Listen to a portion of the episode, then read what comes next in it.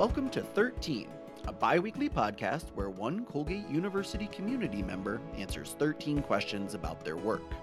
My name is Daniel DeVries, and today I'm talking with Associate Professor of Peace and Conflict Studies, Susan Thomson. Professor Thomson is one of the world's preeminent scholars of Rwanda. Her work focuses on state society relations in Africa, and in particular, power relations between the state and individuals in post conflict countries, urban refugees and internally displaced persons, Rwanda, Kenya, research ethics, and methodology. Professor Thomson's most recent book, Rwanda From Genocide to Precarious Peace, was published by Yale University Press in 2018. Her previous work includes Whispering Truth to Power Everyday Resistance to Reconciliation in Post Genocide Rwanda, published by University of Wisconsin Press. And in 2013, she and Jude Murison co edited the book Emotional and Ethical Challenges for Field Research in Africa The Story Behind the Findings. Professor Thomson earned her Bachelor of Arts from St. Mary's University in Canada, a law degree from University College London, and her master's and PhD from, in, correct me if I Here we mispronounce go. this here, Dalhousie University? So close, Dalhousie. Dalhousie University in Canada as well. Professor Thomson, welcome to 13. Thank you, Dan. So prior to becoming a professor at Colgate in 2012, you actually started, I think, four months before I did. Oh, wow. Okay. Yeah. I'm a Um, newbie. Yeah. You worked for five years with the United Nations, and part of that time was spent as a lawyer investigating human rights abuses in two prefectures in Rwanda. Can you tell us a little bit about that work and how it influenced your career as a scholar? Absolutely. So I was a young um, UN aspirant in high school. Uh, in Canada, we're sort of socialized to believe that we are peacekeepers and that the UN can do a lot of powerful work. So I had certainly, you know, had a sip of the Kool Aid and finished my master's degree at the University of British Columbia in 1992 in political science. I actually did a project on um, Australia and Mary Robinson. So, looking at colonial settlement in Australia through the politics of Mary Robinson. Hmm. So, Mary Robinson was the first director of the UN um, Human Rights Organization. So, I found myself in Kenya because I wanted to go to Somalia. So, when I was finishing up my master's in 1992, Somalia was on fire. So, I went to Somalia and everything blew up. You may remember, listeners will definitely remember Black Hawk Down. Yes. And of course, 16 peacekeepers were killed. They were all Pakistanis. And then the young journalist Dan Eldon was killed. And I was like, well, I better get the heck out of here. So they evacuated us. And I actually opted out of UN support because I was like, I don't know if we should be in a convoy with UN vehicles. So I actually went with CARE USA. Mhm. So this is sort of my first exposure to Americans abroad. So I got to Kenya and the UN and its, you know, uh, what's the word? I can never say anything good about the UN, so let me just skip that. well, the UN is such a problematic institution. So, because they didn't really understand the terrain, they'd given us these long contracts. Mm. So, you might think in a war zone like Somalia, okay, let's give them three month contracts, let's give them six months. Oh, no, I had a four year contract. And I'd had just, like, keep in mind, I had just finished my master's. Wow. I didn't know anything from about anything except I knew like, ooh, peacekeeping is a normative ideal that I can get behind. There's no peace in peacekeeping. It's quite violent. So I got to Nairobi and I had this very long contract. They're like, well, what are we going to do with all these people that now we are paying? So I took a job um, with UNDP, the United Nations Development Program in Nairobi. And that got me to Madagascar because they had done all this outreach to understand how um, Africans manage the disaster aid. So Madagascar was a zone of cyclone. So I went down there, finally came back to Nairobi, and they're like, you know what? Why don't you go to Rwanda? Okay, I like to speak French. I'll go to Rwanda. It was literally no more complicated than that for me. I'd miss speaking French as a Canadian. So I went. Wait, what year was that? This is 94. So Okay. between 92 and 94, I'm just tooling around with the United Nations. And then finally I get to Rwanda. I'm like, ooh, this place is very strange. Mm.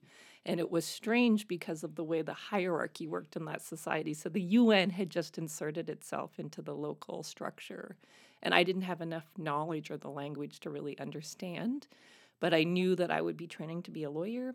I knew that um, what I saw on the ground didn't really mesh with what I'd understood through literature. So I had this like lived experience moment, for lack of a better phrase. I remember being just feet away from women who we were supposed to be helping. The same that we I had done in Madagascar, the same I'd done in Kenya, the same I'd done in Somalia. But in this case, you could see the lines on their face and, and the, the, the red hair. Your hair turns red when you're malnourished, mm. whether you're Caucasian or black or whatever, whatever. So I asked, can I speak to them? And my official said, no, no, no, no, we only speak to them through local government officials. And I was like, oh, that doesn't really accord with my Canadian sensibilities. But it probably took me 15 years to understand that there was a disconnect in sensibility there. Hmm. And from that moment, sort of my research pivoted. So I, you know, worked as a lawyer for a long time. And then I was like, wow, this is just not where my soul is. I want to be doing social science research because the law is an imposition it's passed, you then legislate, you then apply social science. How do these things affect you in your day to day life? So that, mm. that moment was pivotal. I just didn't realize it till probably 99, 2000, even later, maybe. I didn't start my PhD until 2004. Oh. Yes, I'm a late arrival. um, so, you know, as we're going to be talking quite a bit about Rwanda here, and I, I kind of want to set the stage sure. um, going in, and, and, you know, uh, maybe you can give um, just a very broad overview of the nation of Rwanda, kind of like a CIA fact book uh, sure. description. You know, where it's located on the continent of Africa, what's the geography like, its major cities, and some cultural highlights. Sure. So Rwanda is in Central Africa. So if you think of the Indian Ocean moving west, it's Kenya and Tanzania. Those are um, Indian Ocean countries. Immediately to the left, let's say, um, to the west is Rwanda. And it's bordered by Uganda to the north. It shares a wee border with Kenya if you include the big lakes. Uh, it definitely shares a land border with Tanzania, and it shares a land border to the west with Burundi. Mm-hmm. Its western cousin and its most vexing neighbor is the Democratic Republic of the Congo. So most Americans know DRC because it's just this huge CIA problem, let's say. So that's how it's understood today. Rwanda is tiny. It's no bigger than the American state of New Jersey. Yeah, it's tiny. The Canadian province that. of New Brunswick for my Canadian listeners. Um, it's so, and it's dense. It's the most um, densely populated country in Africa and third most d- densely populated in the world. So it's something like I don't know the actual numbers, but when I was writing my book, it was like 560 people per square kilometer. Oh wow! So I don't know what that is in numbers or miles. I'm sorry, but it's heavy. It's also hilly incredibly hilly, so it's known as the land of a thousand hills. Mm-hmm. And this tiny New Jersey sized country really has six different uh, tropical zones. So you can grow tea in the north, you can have wheat in the south, you can have nothing in the in the southeast. So it's characterized by lush hills. Um, the volcano lava manages a lot of coffee, a lot of mm. tea. Mm. Uh, it has a very big pyrethrum and flour um, export business, but those are its main industries. It doesn't manufacture anything, although the government is trying to change that. Um, parts of it are arid, parts of it are um, lush to the point of having 21 feet of topsoil. So you can just throw a seed and boom, wow. something grows. So you can see in April, April's the most gorgeous month for fauna and flora, even though it's the most terrific month culturally, because of course the genocide happened in um, April. But sunflowers. So imagine sunflowers growing to be like 9, 10, 12, 15 feet long in the matter of six weeks. It's oh, just in, in, just That's fields amazing. of sunflowers. It's gorgeous. Culturally, they share the same language. It's a predominantly Christian country. Uh, imposed by the Belgians, but imposed is, you know, a tricky word because many people took it up. Political elites took Christianity as a way to learn to speak French, to get educated, because the historical structure, Rwanda is actually a kingdom, and it has this monarchical roots, and the society is um, structured politically and culturally and religiously through a single leader who then governs through a very dense pyramidal structure of bureaucracy. So it's that dense structure combined with deep poverty managed by subsistence farming. So, what I just described culturally and topography wise is how Rwanda works. People are poor, but they're fed, and the government comes in and out of their life as necessary to manage them for different tasks in service of national development. Okay. Um, and I feel like, you know, obviously we can't really discuss Rwanda without talking a bit about the ethnic or social groups there. Mm-hmm. So we have, and people have probably heard of these people before, but maybe don't know anything about them. So Hutu, Tutsi, and is it Tiwa? Twa. Twa. So, can you talk a little bit about those three groups? Yeah, sure. So, I purposely didn't mention them because I think talking about those ethnic groups actually pivots us to thinking about Rwanda in sort of essentialist ways.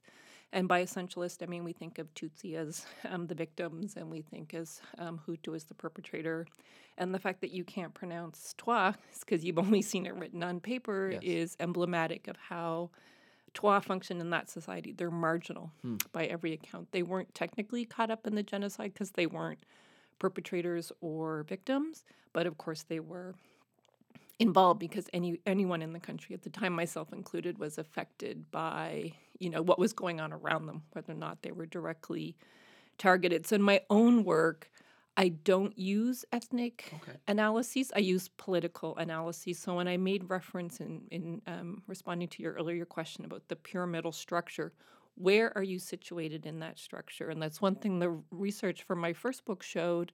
Those who are lowest in the hierarchy, the subsistence farmers living in the field, very minimal education, almost no access to money or cars or anything that we would consider modern, quote unquote live day to day and sort of oblivious in many ways to ethnicity. Mm. Ethnicity only becomes important in their lives when the state needs them to do something. Okay. So, of course, I just published a piece actually um, in a new collection on settler genocide that I wrote when I was on leave last semester. Uh, everyday forms of violence, meaning just the soup of life, the way that we interact with each other, how we talk to each other, how we divide and conquer each other, how we minoritize each other, how the state plays a role in setting up cultures of violence where it's okay to kill the other. So you get this distinction between Hutu as an underclass because they're not royal, and Tutsi, even though they're equally poor, Hmm. Uh, in most cases, the Tutsi who run the country are less than 10% of the population and 10% of a minority population. So Tutsis are about 15% of the population. So 10% of that 15% of the population govern the country. Is it like cased? Is it like it is? It is cased in many ways. I'm you know reluctant to use that word because it suggests a firm sort of static system. There's lots of improvisation and movement between.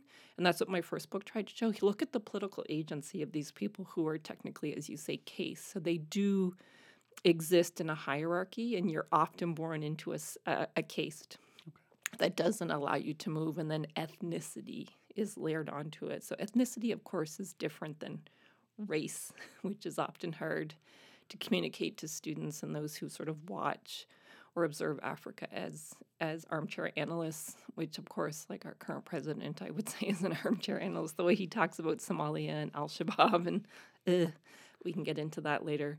Um, but in the Rwandan case, the hierarchy is based on your occupation as much, if not more, than it is on your ethnicity. And ethnicity becomes salient when the government decides, as they did in 1990 Hutus guard against your Tutsi brothers. Mm. And that, of course, became acceptable within the, the structure of society and the, the discursive mechanisms of society say, well, Tutsi are different than us. And my research showed, and the research of many other scholars working on Rwanda and Africa more broadly, people will kill when put under pressure because it's a kill or be killed situation but they do so with great hesitancy. So I spoke to people, yes, I killed him, but he asked me to kill him because he wanted to be buried on his ancestral land. So that emotional connection to land is something we forget in our commodification. Like land is something to be produced, something we live from or off. In the Rwandan psyche and in these rural agrarian hierarchical societies, land is also where your ancestors are. It's where you understand local knowledge, sense of place, sense of belonging. Land is used to barter um, agreements between families over weddings, for example, or uh, given to relatives to give them a space to grow their own land and move them into social adulthood. So the ways of knowing in Rwanda have been flattened by many scholars because there's a just much more complicated cultural realm that isn't encapsulated by ethnicity. And of course, ethnicity leads us directly to violence, and Rwandan society politics are shaped by more than just legacies of violence. And of course, it's there, but it's not something that matters in the day to day in the way that we as outsiders might imagine. Hmm. So you've written that Rwanda was home to the most efficient genocide of the 20th century. By the time the Civil War and genocide ended in July of 1994, at least a half million ethnic Tutsi were dead in the fastest episode of mass political violence since the Holocaust. Can you talk a little bit about the events that led up to this and, and what transpired? Sure. So, broadly, um, the 1994 genocide has its roots in pre colonial conditions. So that hierarchy that structures society, that is a pre-colonial factor. So the current government and some analysts, journalists in particular, Philip Gourevitch, for example, is a famous proponent of this. And most Americans come to know Rwanda through Gourevitch's work because he's a beautiful writer. But he's wrong about one thing. and what he's wrong about is that pre-colonial conditions didn't shape mm. colonial conditions. So there's this idea that the Belgians arrived and then everything was upended. That's true to some extent, uh, except that Belgians interacted with the local elite. So there was lots of local agency and improvisation and sort of negotiating going back and forth with the Belgians. That moment in 1932 jumps us to 1959 at the moment of um, decolonizations. The Belgians left after having educated and made politically aware um, through Catholic teaching, liberation teaching, actually, of their rights. So you had this tussle between Tutsi elites and a new um, Hutu counter elite. The Tutsi actually wanted the Belgians to stay. The Tutsi elite did because that would maintain the status quo. But what happened is the Belgians withdrew their support. By 1962, Rwanda was independent. Tutsi elites had fled into um, exile, many into Congo, many into Uganda, but also United States, um, Canada, Belgium, all over parts of Europe and other parts of Africa. So that 1962 event actually, in some ways, sets the stage for what happens in 1994. Okay. So you have this Tutsi elite that fled. Their children, including the current president Paul Kagame, gains political consciousness in exile believes in Rwanda as a land of milk and honey, as they say, decide to agitate to return. The current government, a Hutu government, um, the second republic is known as the Habyarimana Republic. Kayibanda is the first post colonial president. He is actually um, disposed of in a coup just 10 years into his um, reign. I say reign because that gives a royal um, overture. is like, Tutsi, you can do whatever you want, just stick to the economic realm. Politics are for Hutu. Young Rwandans, young Tutsi Rwandans like Paul Kagame are like, no, the only way to liberation for us to be able to return home is through politics.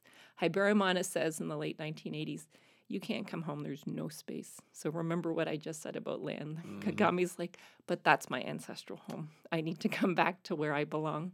So they begin to organize in the mid 1980s into the uh, late 1980s the Rwandan Patriotic Front. It's a Tutsi diaspora organization that eventually launches civil war from Uganda on October 1st, 1990. So that's sort of the first step. So the civil war precedes the genocide. The plan for genocide can't really emerge without a civil war. What you have then is a Tutsi rebel organization practicing guerrilla warfare that's simply not strong enough to overthrow the government. So by 1992, you have the French, the Americans, a little bit of the Germans, a little bit of the South Africans saying, let's do a peace accord. So these are the Arusha peace accords. They start in earnest in 1992. By 1994, it's impossible to see how Tutsi rebels and the Hutu government will ever come together and make a pact between elites. So don't forget that we're talking about elites. We're not talking about Rwandans. Hmm. So these two elite groups eventually cannot come to any sort of agreement. Habyarimana, the president of the day, is returning from Arusha, Tanzania, where the peace accords are being negotiated. His aircraft is shot out of the sky. That is said to be the event that launches the mm-hmm. genocide. So it's that spark. Mm-hmm. What happened, though, we know now, we didn't know at the time, because of street patrols and because of the heightened tension and security, this everyday violence that I mentioned a few minutes ago, people were already sort of primed in a in a war posture, in a in a posture of fear. So, of course, there's a lot of economic insecurity, but also political insecurity. Street um, roadblocks are common, but as the moment the plane goes down, roadblocks are reestablished. Who is killed? It's not civilian Tutsis, it's actually Hutu moderates and Tutsi moderates who are agitating for a peace accord. So you have these two extreme groups fighting. Moderates are killed within the first week. Scholars now believe that the genocide, the plan for a genocide, didn't actually come into being until somewhere around April 12th, because the Habyarimana is dead. He's perceived to be a moderate. The moderates around him have been killed um, including seven Belgian peacekeepers who were responsible to safeguard the prime minister. The prime minister, a famous moderate, she wanted peace on both sides. She wanted a power sharing government between Hutu and Tutsi. She's killed with seven Belgians. The loss of Belgian life means the internationals pull out. So you have this power vacuum. Hutu extremists grab control of the government. And by Hutu extremists, I mean those who wish to see Tutsi exterminated. Paul Kagame's government, I'm sorry, his rebel group, now government, um, take this opportunity to also begin to seize power. And that power is taken by territory. So the official narrative is that the RPF stopped the genocide. They did, but they also killed many along the way. Wow. So you have this situation where Tutsi victims and Hutu perpetrators just doesn't capture the extent, which is also why I don't like to use an ethnic um, frame because it does some intellectual work, but it doesn't really do any explanatory gotcha. work. So I can say Tutsi hated Hutu. Okay, but now what? Right. Doesn't mean you're going to activate that into some sort of death plan. Hmm. So the death plan came through militarization, it came through a failed civil war, and it came through this sort of dramatic event of the plane going down. So to this day, we don't actually know who down the plane. That's one of the most befuddling aspects of Rwanda studies. So, you know, the preponderance of evidence is on the RPF, but there's just slightly less evidence that it may have been individuals within Habyarimana's faction. Wow. There's just no way to know. So it's poor social science to say for sure this site yeah, did it. Right. So, you know, even in my book 2018, I say I just I still unknown forces. So I have a hunch, but I don't know. Hmm. There's a haunting photo in your in your new book um, that was taken in 2006 at the Murambi Genocide Museum. Mm. It shows dozens of exhumed bodies um, preserved with powdered lime as they appear in that memorial. And you write in the caption: "Survivors of the genocide consider the display of the remains of their loved ones an offense to their memory and an affront to government-led reconciliation initiatives." Why did the museum decide on such a graphic display if there's, you know, I guess so much opposition to to doing that? I think um, I chose that caption for two reasons. Number one, the government doesn't actually give much concern to how survivors feel about things. Uh, these displays are government owned. Okay. So the museums do not operate independent in the way we might imagine artists to be spaces of liberation or resistance or just, you know, social cultural commentary as they are in the United States. Instead, they're managed through um, a government run sponsored, funded, appointed organization to manage Genocide Memorial. So the liming is to remind internationals, and it used to be in the early days, 94 till about 2000, 2002, depending on the location, that any international visitor was escorted to one of these museums. Mm. So Murambi only became limed actually around 2000. And in the background, and it's in the text, the government begins to clean up these sites and moves them away from how survivors remembered their loved ones dying, moving them to government local offices, for example, mm. putting them behind lock and key. So you can go see your relatives, but you have to get permission from the government. So it's really a method of showing foreigners who are the obviously the main funders foreign aid at you know right after the genocide 90% of the operating budget today somewhere around 25% of rwandans rwanda's budget comes from foreign aid americans canadians brits the dutch et cetera et cetera so those those it's a political act and of course, museums, as we know through Colgate's own um, new museum studies minor, they're political acts everywhere. Hmm. So you've written two books about Rwanda, um, and you've you know gone into detail, um, you know, about the events and the atrocities that have happened there, and have indelibly marked that nation and its people. You've also um, been critical of uh, President Paul Kagame. Uh, tell me a little bit about who he is, and uh, you know, a, a little bit of background about Kagame. Sure. So Kagame is of a royal lineage. He was born in Gitarama town, that's smack dab in the center of Rwanda. And you know, fun fact, um, Wakanda in the movie, what yeah, Black, whatever Black that Panther. Black Panther. Yeah. Wakanda is in the imaginary of that film exactly where Rwanda is. So that was not lost on me when I saw it. I was like, oh, interesting. Easter egg. Yeah, and Gitarama is literally almost in the smack dab middle of the African continent. So that's where Kagame is from. So Gitarama um, was his natal home.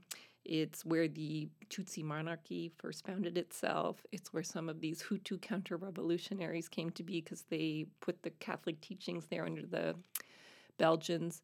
His family was amongst the first to flee in 1959 because, of course, they could see the writing on the wall. There had been pogroms against Tutsi monarchists for decades. He finds himself in southern Uganda. His father is of such stature that he's unable to sort of bring himself to do the low work of tilling and gardening and subsistence farming. So, legend has it, there's no way for me to verify this, that his father died of a broken heart with leading his mother to, of course, be like, okay, we're going to get these things going. So they go into school in Uganda. They gain political consciousness in Uganda. So, of course, events in Uganda have a huge impact on Kagame's development, his military development in particular, because current Ugandan President Yoweri Museveni is in the bush in Tanzania. So the University of Dar es Salaam in the 50s, 60s, and 70s was this hotbed of like Marxist socialism. So they're all learning this like Marxist liberation. Huh um, sociology, and you know, it's the same sort of Marxist teaching we do in Core 152, actually, which I think is really interesting. So he joins Museveni in the bush. Museveni throw, overthrows Idi Amin. And some listeners will know Idi Amin was horrific. He drove Indians out of the country. So, Indians born in Uganda, Indians who helped build the economy were just expelled. Many of them ended up in the United States and Canada, actually. Idi Amin um, left, went to Saudi Arabia. Paul Kagame, amongst many other founders of the RPF, actually become central to um, Museveni's vision for Uganda. Museveni, of course, has been there since the 1980s, so that's a completely different conversation. But Kagame um, helps found the RPF in Uganda. He gets American support. He trained at Leavenworth in Kansas oh. as a Ugandan official, but always with his mind on Rwanda. He used Uganda as a base to gain diaspora fundings. They would have weddings and funerals. And I say that in air quotes, listeners can't see it, but they had these, you know, funeral and wedding um, harambees, like unity gifts and giving money to gain money for the vision hmm. to return militarily. So it was under the pretense of having a wedding ceremony give money for the mission, give money for the mission. So you had Tutsi from all over the world giving money for weddings and funerals um, in Uganda. Eventually, they, he moves to Nairobi. He, at this point, actually meets his wife, who is um, a prominent Tutsi royalist whose family had exiled to Burundi. So you have an interesting meld there because she's francophone and he's anglophone. And that's one of the big tensions in Rwanda where ethnicity also doesn't explain language. Mm. So where you exiled shapes your uh, cultural and language foundation. So Kagame's wife, uh, he marries her in 1989, so just before things go down, is Burundian. So they have their relationship in English. Less than six months after he's married, um, they invade. So he's always had this sort of military sensibility, I say, and I say this in my book, rooted in his commitment to sort of Tutsi monarchs, protection of Tutsi. And I think this is where we have to tread really carefully with these um, liberating officials. They, they also have trauma in their lives. So mm. they have loss, they have um, no sense of community. They struggle because they're not received in their new host communities. Host communities want to expel them. So there's this, these xenophobic impulses are part and parcel of who Kagame is, and a lot of and this is what I write about in my book. The the policies and strategies they've deployed to contain this what they consider a restive Hutu, Hutu population is just designed to secure to Tutsi population security. So the security of the Rwandan state for Kagame, I think, is deeply tied to his sense of persecution and loss as a child. And I think it, you know, speaks to bigger themes with um, immigration and migration that we see in the world today. You know, the world is on the move, and this is not an exceptional circumstance. It's becoming more and more normal. Hmm. In, in 2016, you wrote in the conversation, quote, in Rwanda today, there are no checks and balances. There is no independent media in the country. Since he took power, there has been never been a Rwandan court decision that did not end the way that Kagame wanted it to. Every vote in parliament has produced the result Kagame desired. There has never been a popular vote in which people did not concede to Kagame's will. Has that picture changed since 2016, or do things remain pretty much the same?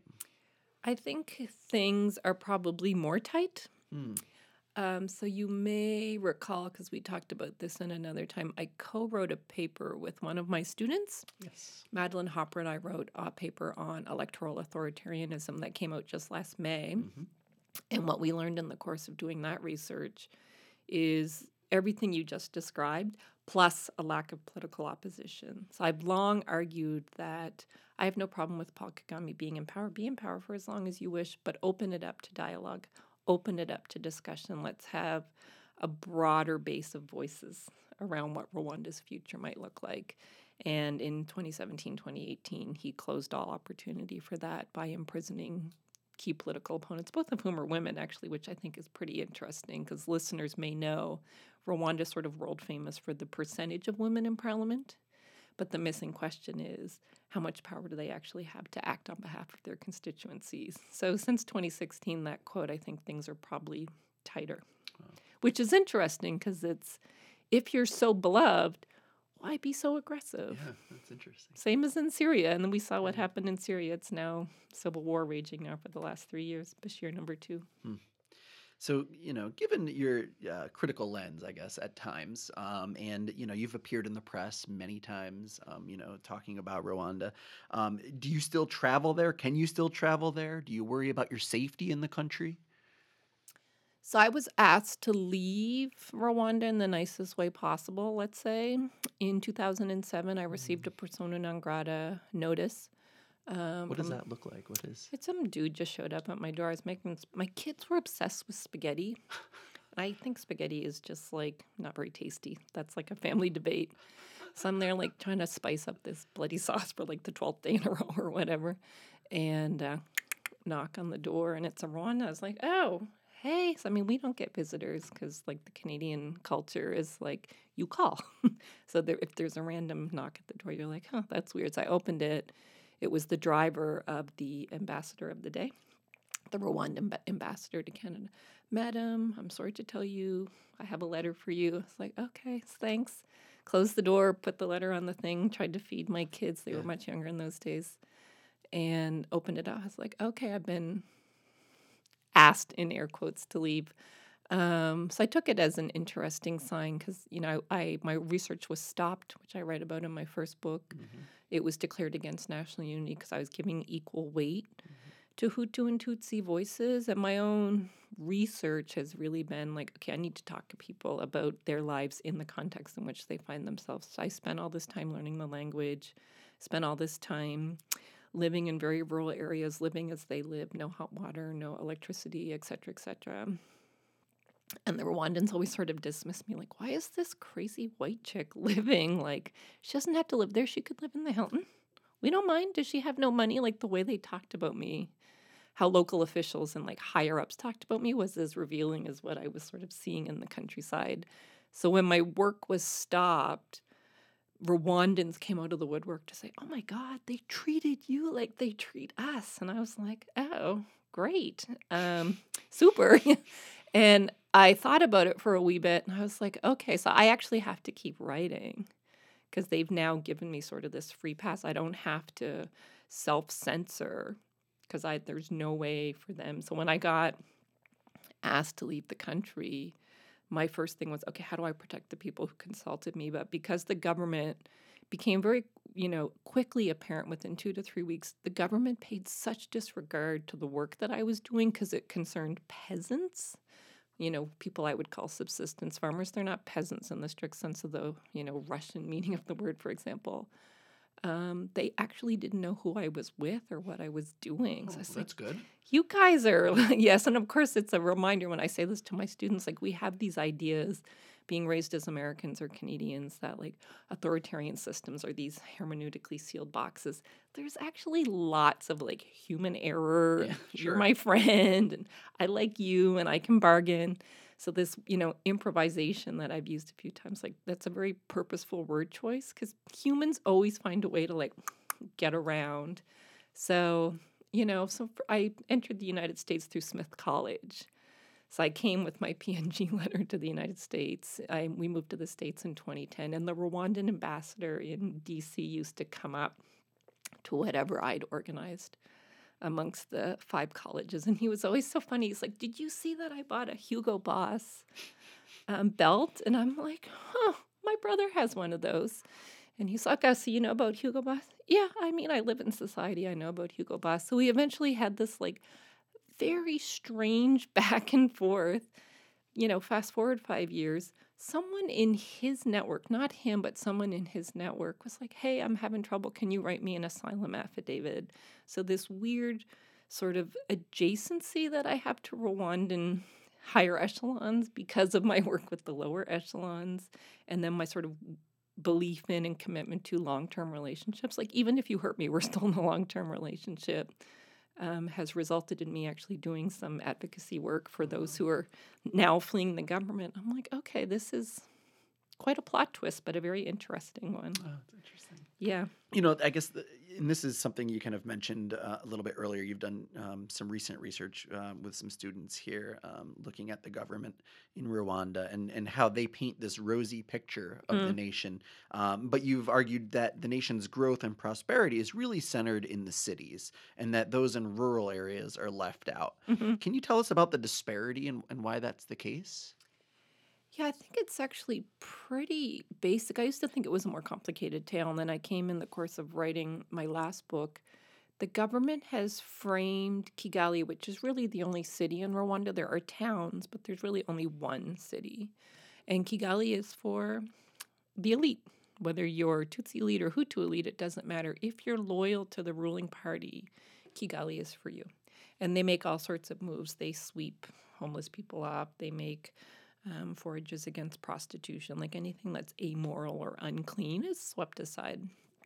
In the rural areas, people live pretty much as they did 100 years ago, 200 years ago. It's a barter economy, except for government co ops where they can sell coffee or tea or cucumbers or whatever it is they grow. Um, the Rwandan climate is such that they can subsist. It's a low protein diet, though, so they rely on vegetables and beans uh, very little animal protein, so people don't have incredible life expectancies.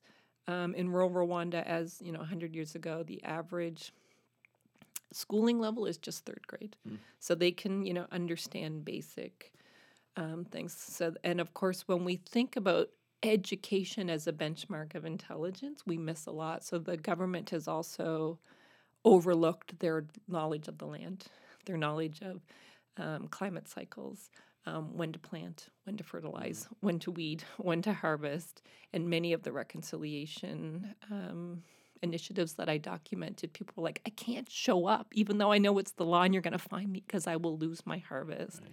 And the government didn't appreciate this.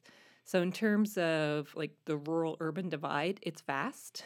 Um, Kigali is definitely an impressive location, but the question for people who go is like, okay, at what expense?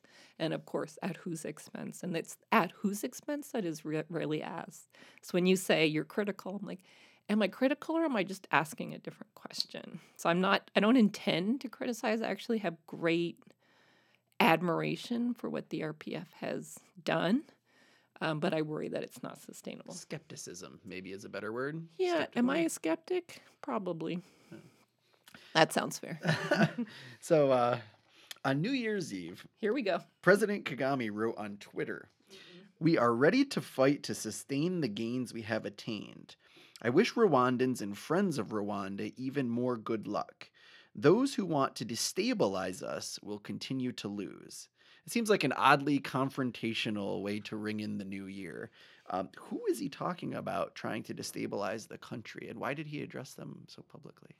Let me LOL in Twitter feeds. I've actually been blocked by President Kagame, so I didn't. no. Did someone send you this? No, yes, no. the first time hearing oh, of it. Okay.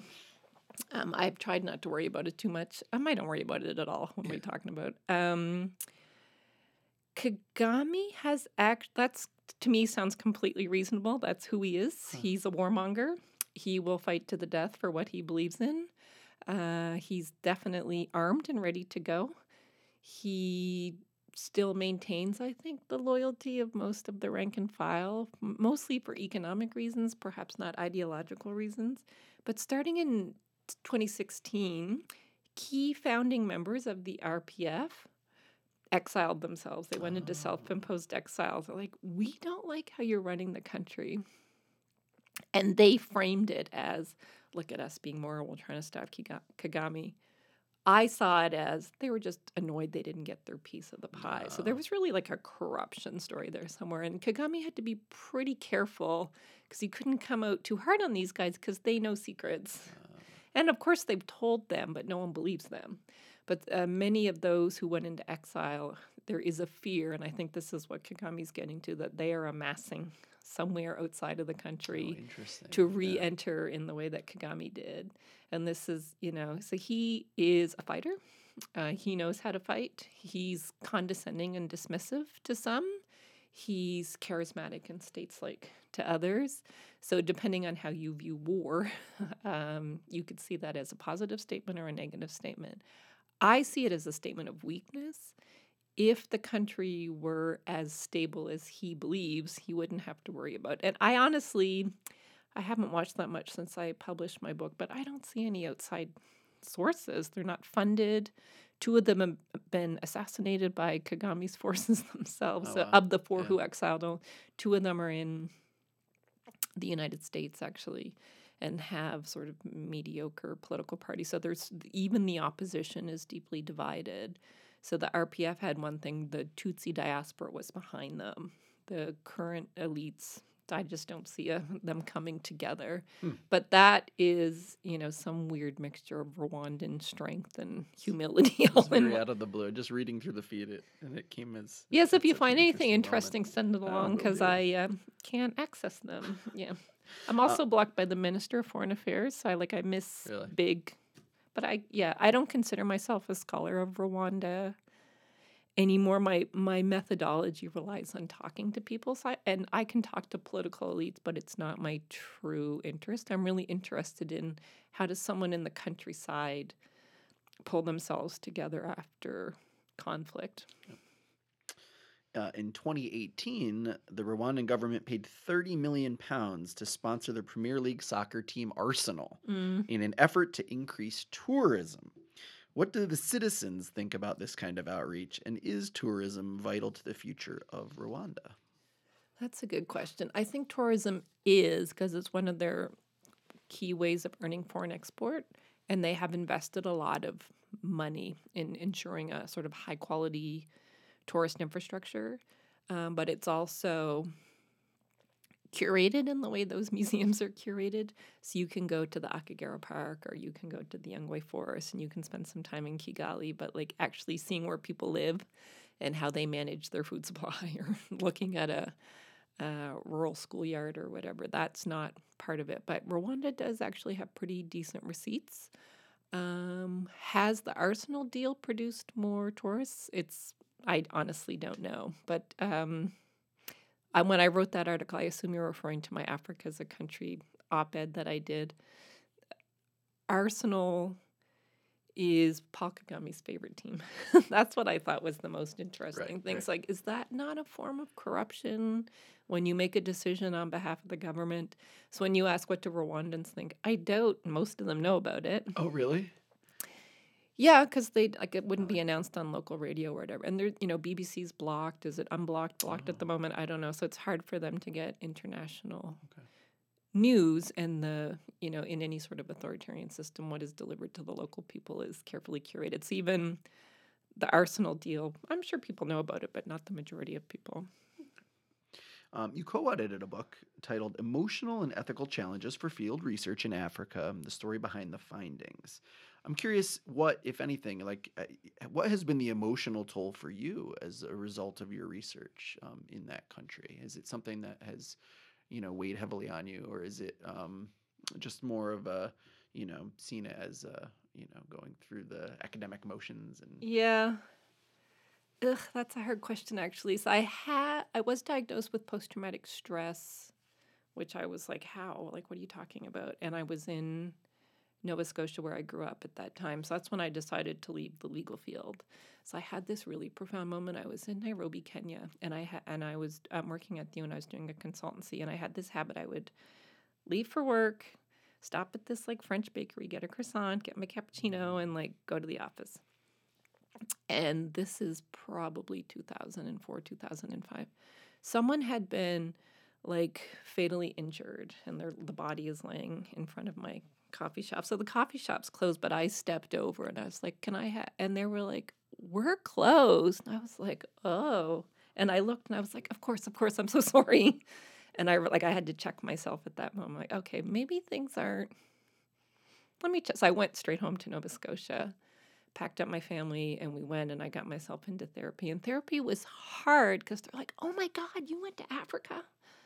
No, man. I went. And then I eventually found, and this is sort of maybe an interesting question because it brings me full circle to peacekeeping. Um, military therapists who were preparing and debriefing Canadians to go do peacekeeping in Oh. Bosnia were like, Yeah, we'll take you. And I began this process of therapy. I'm like, okay, I'm actually quite messed up. And for a while, I had this like, I'm weak and what's wrong with me. And then eventually through therapy, I was like, okay, so the, the feelings I'm having are actually a product of, of seeing and documenting extreme human suffering. And then I went through this period where like, well, I can't really talk about it because like I'm not Rwandan and it didn't happen to me. I just like just happened to be in the wrong place at the wrong time. And it became a joke amongst my friends, like, don't go where Thomson's going. Something bad's gonna happen, and you're not gonna. I'm like, okay, you guys, just relax. Um, genocide jokes are the best. Come on. Oh. Um, and then from there, I was like, okay, so how does this experience become academic knowledge? So, how does it shape my method, the people I wish to consult, um, the entitlement that maybe I feel to go and consult them? Um, and from there, that story behind the findings, as I started to move into that writing, it became clear that many other scholars, African born and foreign born, were like, yeah, we really don't know what to do with the weight of what's in our head because it's not valued in the academy. So that book actually took four years to get published Hmm. because so many publishers were like, yeah, it's interesting, but like, so what? So it took quite a while to get into the academic record, this, you know, researcher trauma and considerations of like how our history and who we are and our various subject positions and our positionality within systems of knowledge shape the questions we ask about a place that isn't our own. So I actually have a new book in peer review right now that's a follow up. So it should be teaser. yeah, and that one I worked with An Ansoms, and every other contributor to the volume is African born, working in African locations. I hope that book will be out by like the end of 2020. Ooh, yeah, so Exciting. yeah, it is. It's that one also has taken like four years to make because we work with. Um, they come from their mother tongue, then they move into French because that's how they were educated, and then we do the work to move it into sort of like academic English. Yeah. We're at question 13. Here we go. So I want to talk a little bit about your work uh, at Colgate as a professor, and Mm. um, you've you've taught a class titled "Feminist Methodologies," and I, I'm curious as to what is a feminist method of carrying out research, and how does that differ from what someone may see as a more traditional approach to research? Oh, that's so interesting. So, yeah, I also, one of my campus roles is I direct the Women's Studies Center and the academic program, obviously. So, I am obligated and happily do so, obligated is the wrong word, um, to give one of my teaching courses to women's studies. So, I choose to teach feminist methodologies. It's one of my favorite courses. And I teach it actually as feminism, but also decolonial and what you call traditional i understand those to be positivist ways of knowing so positive is is you see a thing and because you see that thing you can name it and then you can analyze it whereas a feminist methodology tries to flatten the relationship between researcher and research so the researcher recognizes herself as an instrument of knowledge so not a person who's like seeing a thing Okay. and naming it and thus creating knowledge by like naming that thing and putting it in conversation with other things um, so you could think about like nuclear weapons and war. I'm talking about nuclear weapons and I'm relating them to war in this way. So you see two things and then you use that knowability to give some traditional knowledge. Feminist methodologies are more rooted in conversation, more rooted in community, less rooted in the hierarchy between researcher and research. So there's a, a critical self reflexivity. So you must understand yourself. So it's not really work that everyone can do because if you're not prepared to self reflect, so I, you know the work I did in 2006 before I started my PhD, like was I critically self reflective? No. Could I have anticipated the ways in which Rwandans would take to my work because I was asked, quote unquote, to leave the country? No. So it's very difficult to mm. teach these things to students because they sort of lack that critical stance on themselves. So in that course, we teach them how to think about critical reflection, positionality. So position vis-a-vis particular structures. So a, a traditional way of knowing would take those structures as sort of a given and obvious, whereas a feminist approach would be like, okay, so how did we get these mm. structures? And who do they benefit? So it's it's you know quite a obvious distinction, but hard to enact. So I teach it as a, a process, not as an outcome. So you're always in the process of knowing something different. Very cool. Yeah. Well, thank you so much for joining me today. I Thanks for having me. it. That was 13. Make sure to tell your friends and family about the podcast and let us know how we're doing.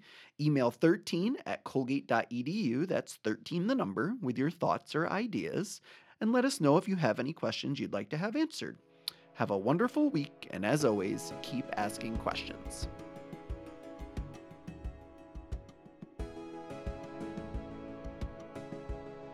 Thirteen is a production of the Colgate University Office of Communications. Audio engineering by Brian Ness. Logo art by Ketrail Pritz. Executive producer Laura Jack. And I'm your host and producer, Dan DeVries. Visit ColgateMagazine.com and ColgateResearchMagazine.com for more in depth faculty research stories.